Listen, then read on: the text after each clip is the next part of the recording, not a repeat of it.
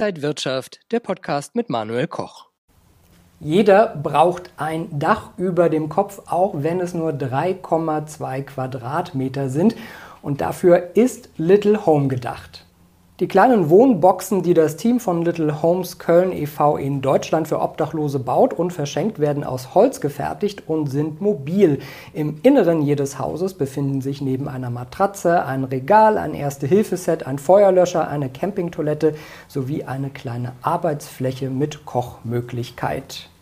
Ein wichtiges Thema, über das wir heute reden und bei mir ist wieder Corwin Tolle, der Geschäftsführer von Tolle Immobilien. Corwin, schön, dass du da bist. Hallo Manuel, schön bei dir zu sein. Danke für die Einladung und danke für das tolle Thema, was wir heute haben.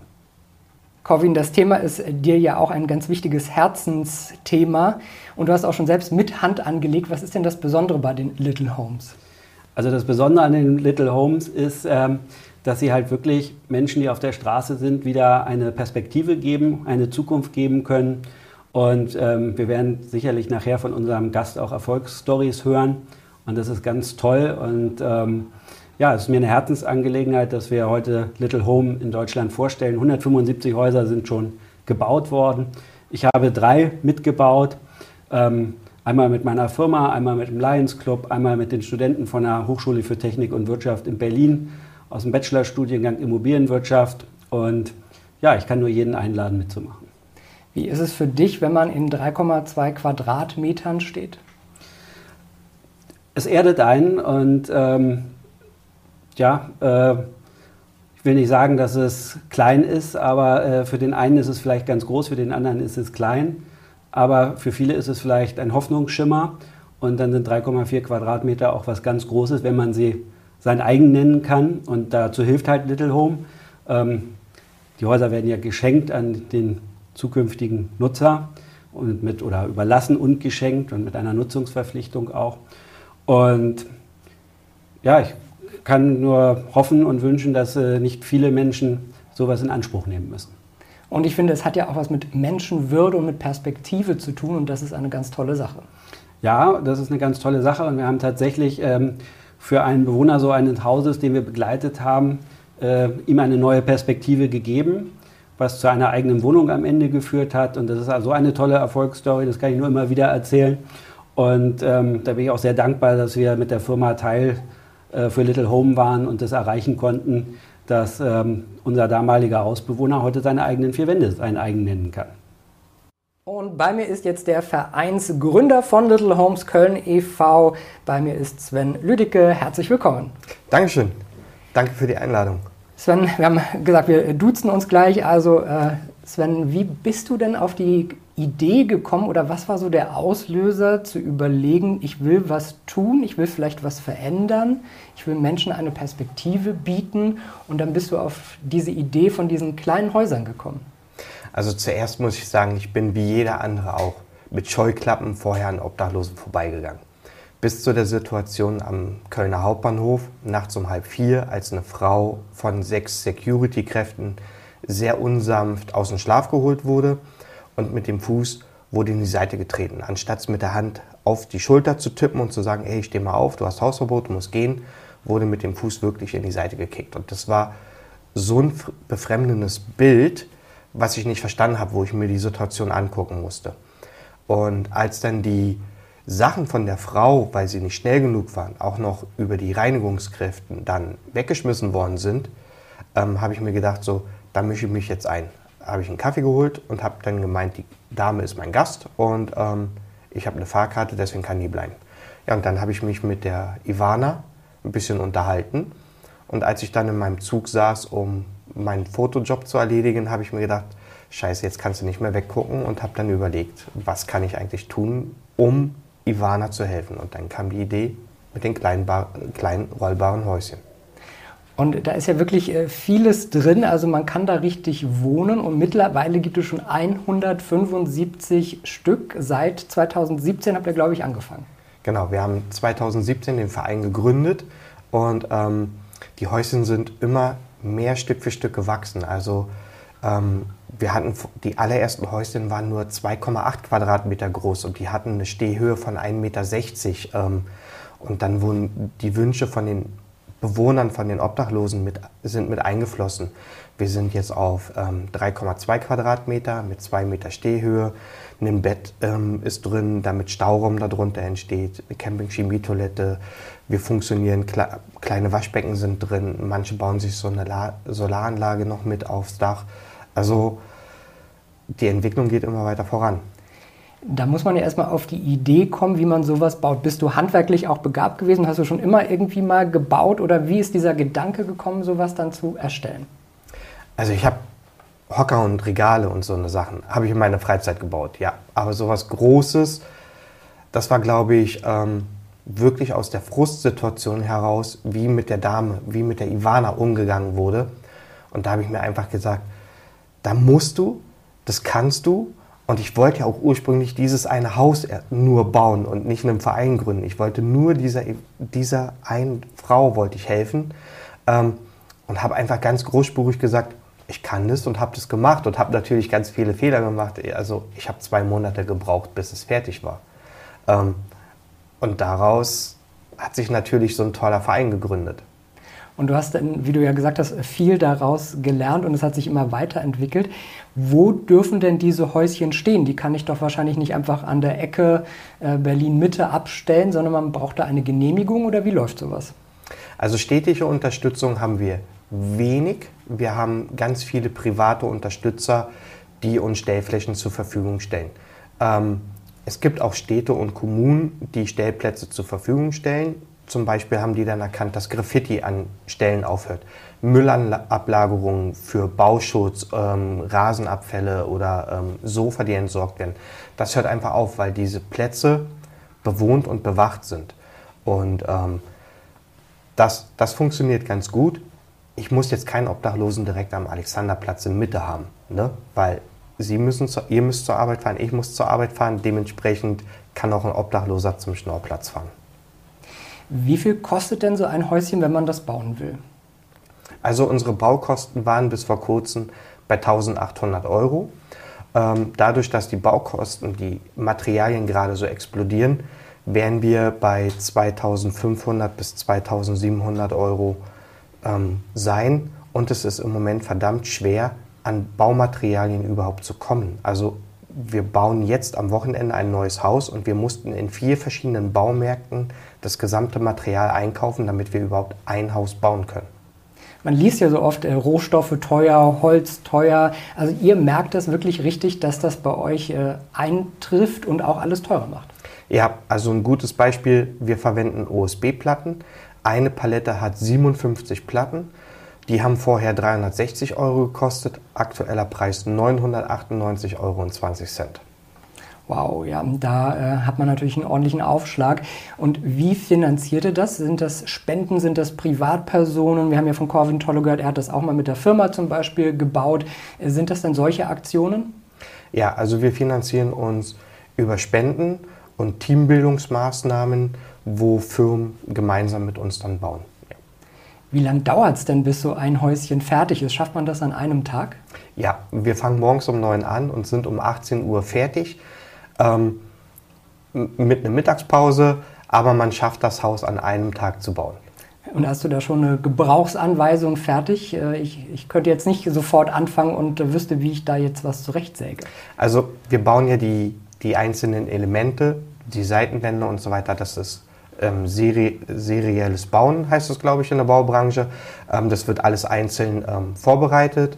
Und wenn dann die Seitenwände mit Plattformen fertig sind, dann ist eine kurze Mittagspause und dann wird alles zusammengestellt und verheiratet und dann wird, geht direkt schon der Innenausbau und ähm, der Dach, das Dach wird dann auch gebaut. Also ähm, wenn man so gegen 14 Uhr das Haus zusammenstellt, dann ist man um 18 Uhr schick fertig. Jetzt habe ich einige auf so einer Art Hänger gesehen und andere, die äh, ganz normal auf der Erde stehen. Was gibt es da für Unterschiede? Also wir sind gerade dabei, ähm, die Bauweise zu verändern. Der Trend geht ja immer mehr auch zum Tiny House.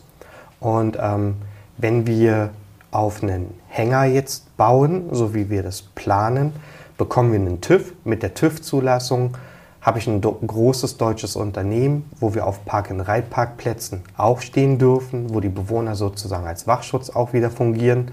Ähm, Was jetzt mit den Europaletten als Basis natürlich nicht möglich ist, weil ein Park- und Reitparkplatz, Straßenverkehrsordnung, TÜV-Zulassung, deswegen der Hänger. Also in Deutschland muss alles seine Ordnung haben. TÜV-Plakette hilft gleich. Genau, die TÜV-Plakette ist sozusagen die Türöffnung für weitere 300 Stellplätze innerhalb Deutschlands. Jetzt haben wir so viel über natürlich den Bau erstmal gesprochen, aber es hat ja eine ganz andere Komponente noch, dass man Menschen eine Perspektive gibt, sie von der Straße holt, ihnen ein Dach über dem Kopf gibt. Und ich glaube, das ist für viele ja wahnsinnig viel wert. Ja, also als, als wir angefangen haben, die Häuschen zu bauen, haben wir gedacht, wir bauen, machen den Menschen glücklich, weil er einen festen Platz hat und dass er da schlafen kann. Dass die Menschen dann auf einmal zur Ruhe kommen und wirklich ausgeschlafen sind und man innerhalb auch von zehn Tagen eine optische Veränderung sieht und dann kommen die zu einem an und sagen, hey, helf mir doch bitte beim Arbeitslosengeld 2. Ich brauche eine Krankenversicherung, ich möchte jetzt ein Bankkonto, ich möchte jetzt einfach den nächsten Schritt gehen. Damit haben wir nie gerechnet und das ist wirklich mega spannend, weil ein Obdachloser, der auf der Straße schläft, der hat ja so 30 Kilo Gepäck, die muss er verstecken und der weiß nicht, wenn er abends wiederkommt, ist mein Zeug noch da oder ist es weg. Und hier ist es wirklich, und ein Obdachloser, der muss ja ähm, seinen Schlafplatz suchen, dann muss der seinen Lebensunterhalt mit Schnorren, Flaschen sammeln und damit hat er tagsüber gar keine Zeit, irgendwelche Behördengänge zu erledigen. Mit dem Little Home kommt er zur Ruhe, hat einen festen Platz, hat nur noch einen Rucksack mit den wichtigsten Papieren, die er mitnimmt und kann dann sagen, so, was kann ich jetzt machen, um meinen Lebensunterhalt zu bestreiten? Ich muss zum Jobcenter, ich brauche eine Krankenkasse. Und da fängt die größte Veränderung an. Staatlich werdet ihr aber nicht irgendwie unterstützt oder das Jobcenter sagt, wir geben euch was dazu oder irgendwie sowas in der Art? Nein, wir bekommen keine staatliche Förderung für das Projekt. Das würden wir auch ablehnen, die staatliche Förderung, weil wir wollen nicht zu einem Standard werden mit den Little Homes, für Wohnraumersatz. Wir sind kein adäquater Wohnraum, wir sind ein Pflaster. Wenn ich mich in die Küche schneide, dann ähm, mache ich ein Pflaster drauf. Und wir sind ein seelisches Pflaster für den Menschen, der eine emotionale Wunde hat, um wieder auf die Füße zu kommen. Du hast jetzt erzählt, äh, wie sich die Leute auch verändern innerhalb schon von zehn Tagen schaffen es die meisten, den, den Sprung wieder vielleicht zurück in einen Beruf oder in eine Wohnung langfristig gesehen? Schaffen das viele? Das ist eine Frage, die kann ich so nicht beantworten, weil wir bauen die Häuser, um die Lebenssituation zu verändern. Und wenn sich jemand entscheidet, für mich ist die Lebenssituation so verbessert, dass ich im Little Home bleibe, dann muss ich das so akzeptieren und freue mich, dass der jeden Winter trocken durch den Winter kommt, dass der einen festen Platz hat. Ziel ist es natürlich, Menschen aus dem Little Home heraus zu helfen. Mittlerweile haben wir 124 Menschen aus dem Little Home heraus in Wohnraum vermitteln können, die auch im Wohnraum sind. Und 94 Menschen haben sogar einen Job gefunden. Werden die Little Homes dann weitergegeben? Ja, wir verschenken die, also die Bewohner, die vorher drin gewohnt haben, dürfen dann mit uns gemeinsam den Nachfolger aussuchen und meistens gibt es dann eine Empfehlung für Freunde, Kollegen auf der Straße. Jetzt habe ich gelesen, es gibt eine Warteliste und da stand 36.000 sind auf dieser Warteliste. Das wird man schwer abarbeiten können, oder? Die ist gar nicht mehr aktuell. Das tut mir leid. Die Warteliste hat mittlerweile über 85.000 Menschen. Und 175 Häuser ist eine tolle Zahl. 85.000 Menschen auf der einen Seite hört sich ganz schrecklich an, nur 175 Häuser zu haben. Und sich immer wieder daran zu erinnern, wir haben 175 Häuser und wir haben schon 124 helfen können. Das ist was Tolles. Nicht jeder auf der Warteliste ist auch geeignet für ein Little Home, weil es gibt Regeln für Menschen, die in ein Little Home möchten. Zum Beispiel kein großes Suchtpotenzial, keine Drohung, kein Alkohol. Ja, die dürfen trinken, und ja, die dürfen auch im Methadon-Programm sein. Hauptsache, man möchte was verändern. Aber das Schwierige ist wirklich auszuwählen, wer ist der Richtige, wem gibt man diese Chance. Das ist schon eine sehr undankbare Aufgabe, auch zu den schönen Sachen. Aber wenn ihr so viele Bewerber habt, da kann man doch auch schon fast die Bewerbung gar nicht mehr durchführen. Oder wie, wie kommen denn solche Bewerbungen? Die werden doch nicht mit Lebenslauf eingereicht, oder? Wir haben ähm, Bewerbungsformular und ähm, es, es ist unterschiedlich. Wir kriegen Bewerbungen von dem, von dem Menschen von der Straße direkt selber. Dann gibt es ähm, innerhalb der Nachbarschaft, wenn jemand beim Rewe, Penny oder sonst wo sitzt und schnort, dass die Leute das dann ausfüllen, ähm, weil man sich dann auch mit denen unterhalten hat. Freiwillige Organisationen, die Essen und Schlafsäcke verteilen, schreiben Bewerbungen, über die Caritas kommen, Anfragen, ähm, ob wir nicht einen Platz hätten, weil da ist ein Mensch, der gerade ähm, das wert ist. Wir haben zum Beispiel sogar Anfragen schon aus der JVA gehabt, wo es hieß, hier wird eine Frau entlassen, die weiß nicht wohin, die hat kein Suchtpotenzial und die hat dann auch relativ schnell einen Little Home bekommen. Also echt unterschiedlich. Wenn der Andrang so groß ist, wie handelst du das alles? Du musst ja tausend Dinge im Kopf haben. Also ich versuche jeden einzelnen Menschen kennenzulernen. Ähm, es ist schwierig, manchmal auch wirklich auch mit der Ungeduld von den Menschen dann umzugehen, weil die Little Homes sind halt nicht wie in ein Ikea-Regal, das wir sie aus der Schublade nehmen können, weil wir können immer nur dann bauen, wenn wir auch einen Stellplatz haben. Wir hätten die Kapazitäten, jeden Tag fünf Little Homes zu bauen, aber es macht keinen Sinn, die zu bauen, wenn wir sie, wenn wir sie nicht hinstellen dürfen. Und ähm, das ist das Schwierige, der Stellplatz, das Leichte ist das Bauen und das Aussuchen ist auch nochmal schwierig.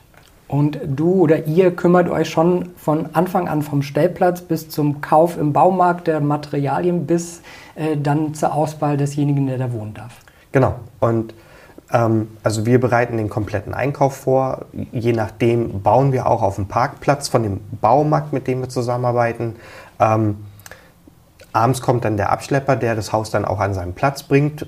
Ganz oft haben wir das auch so, dass die Menschen, die dann einziehen, auch mit vor Ort sind und mitbauen, weil das ist so das erste Bild für uns zu sehen, möchte derjenige was verändern und wenn ich mitbaue, dann ist es nicht nur einfach geschenkt, sondern die Wertschätzung, er passt halt anders auf, ist halt größer und ähm, selbst danach die Betreuung übernehmen wir.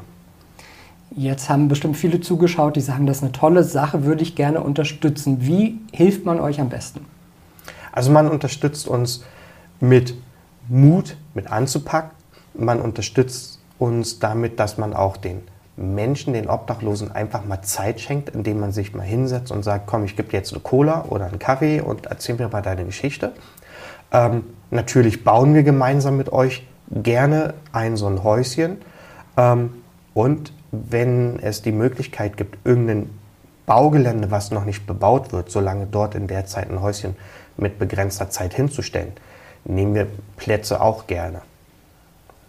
Und man kann natürlich auch äh, spenden. Das äh, hilft euch natürlich dann auch, um die äh, Materialien zu kaufen und die Leute zu unterstützen. Also das ist natürlich auch immer gern gesehen. Ja, also Geld nehmen wir natürlich gern. Ähm, und viel schöner zu dem Geld ist natürlich auch die Manpower gemeinsam mit uns zu bauen, weil dieses Miteinander bauen für einen anderen Menschen, das schweißt so viele Menschen auf einmal zusammen aus unterschiedlichen Schichten. Und das Schöne ist, man weiß am Abend gar nicht mehr, wer war jetzt auf einmal der Obdachlose, der da mitgebaut hat, weil das zu einer wirklichen Gemeinschaft zusammengewachsen ist. Und man bekommt einen ganz anderen Blickwinkel auf diesem, dieses Thema Obdachlosigkeit, weil nicht jeder Obdachlose ist ein Penner. Also selbst Obdachlose unterscheiden zwischen ich bin auf der Straße und du bist ein Penner. Wer euch unterstützen will, kann auch bei euch auf der Webseite mal vorbeischauen. Das ist little-home.eu genau. und da kann man auch noch viel sehen, Fotos, Videos. Es ist ganz schön, das dann auch nochmal optisch vor Augen zu haben. Genau, ja. Sven, vielen Dank, dass du heute zu Gast warst. Äh, ich finde, es ist ein ganz tolles Projekt. Es ist äh, auf jeden Fall unterstützenswert. Ich wünsche dir viel Kraft. Es äh, hört sich nach sehr, sehr, sehr viel Arbeit an. Also danke zum einen für dein Engagement und zum anderen wünsche ich dir, dass viele Leute da mitmachen, helfen mit Manpower und vielleicht auch mit ein paar Scheinchen, die dafür ausgegeben werden. Dankeschön, Sven Lüdecke. Dankeschön. Und bei mir ist wieder Corwin Tolle, der Geschäftsführer von Tolle Immobilien. Corwin, was nimmst du von Sven Lüdecke jetzt mit? Ganz viel Respekt, ähm, Dankbarkeit, Respekt. Äh, bewundere Menschen, die sowas machen, die sich für andere engagieren. Ja, finde ich super. Ich finde auch, äh, das ist ja nicht nur, dass es wahnsinnig viel Engagement ist, aber es ist ja so, so, eine Herzensangelegenheit und wie er auch gesagt hat, er kennt die meisten Leute selber. Es ist, da muss ja so viel im Kopf schon rumschwirren, da muss man mhm. das irgendwie finanziell auf die Beine bekommen, man muss mit Ämtern sprechen, da ist ja so viel dahinter. Ja, nicht nur mit Ämtern sprechen, sondern er spricht, glaube ich, wirklich mit jedem seiner Bewohner. Er kennt die alle, er hat von jedem Fotos auf sein Handy. Ähm, er wird auch zu anderen Fernsehshows eingeladen, ähm, Talkshows, um ähm, auch auf die Situation aufmerksam zu machen. Und er hat immer eine Geschichte von den Menschen zu erzählen. Aber vor allen Dingen hat er auch immer positive Geschichten zu erzählen. Und äh, ich glaube, es gibt wenig Menschen, die so einen tiefen Einblick ähm, auf unsere Straßen haben, was da draußen los ist. Und ja, das bewundere ich halt sehr, wie ich schon gesagt habe, dass es das Engagement gibt. Und deshalb möchte ich das auch äh, kundtun, dass es die Möglichkeiten gibt, so einen Verein wie Little Home zu unterstützen. Vielleicht haben wir Zuhörer, die Platz und Zeit und Raum haben, um weitere neue Little Homes schaffen zu können. Ja, das wäre mir zum Beispiel ein Anliegen. Absolut. Ich glaube, jede Hilfe, Manpower und finanziell ist da ja. äh, sehr gut äh, angebracht. Und ich glaube, du planst auch schon wieder ein neues Little Home mitzubauen? Ja, tatsächlich. Äh, von der HTW, von der Hochschule für Technik und Wirtschaft, wollen wir auch mit dem sechsten Semester wieder ein Haus bauen im Sommer und das organisieren wir gerade. Und ich denke, das ist auch für gerade so Studenten aus der Immobilienwirtschaft äh, ja, ein Mehrwert, wenn man auch mal sieht, ja, wo, was auch schon ein Dach über den Kopf bedeuten kann für den Einzelnen und nicht nur die große Immobilie am Ende des Tages. Ja. Ja, ich glaube, für uns alle äh, wird die Perspektive erweitert und das ist dann auch äh, sehr wichtig. Corwin Tolle, der Geschäftsführer von Tolle Immobilien, war wieder mein Gast und heute ein ganz besonderes Thema, ein wichtiges Herzensthema, liebe Zuschauer, wenn Sie und ihr bisschen Geld übrig habt, überlegt doch mal, ob ihr das zu Little Homes spenden wollt oder einfach mal mitarbeiten wollt. Alles ist da gerne gesehen. Ähm, ja, vielen Dank, Corwin. Äh, wer sich über dich informieren will, der kann auch auf tolle-immobilien.de schauen. Und ja, danke erstmal für heute. Bleiben Sie gesund und munter und bis zum nächsten Mal beim Tolle Immo Talk. Und wenn euch diese Sendung gefallen hat, dann abonniert gerne den Podcast von Inside Wirtschaft und gebt uns ein Like.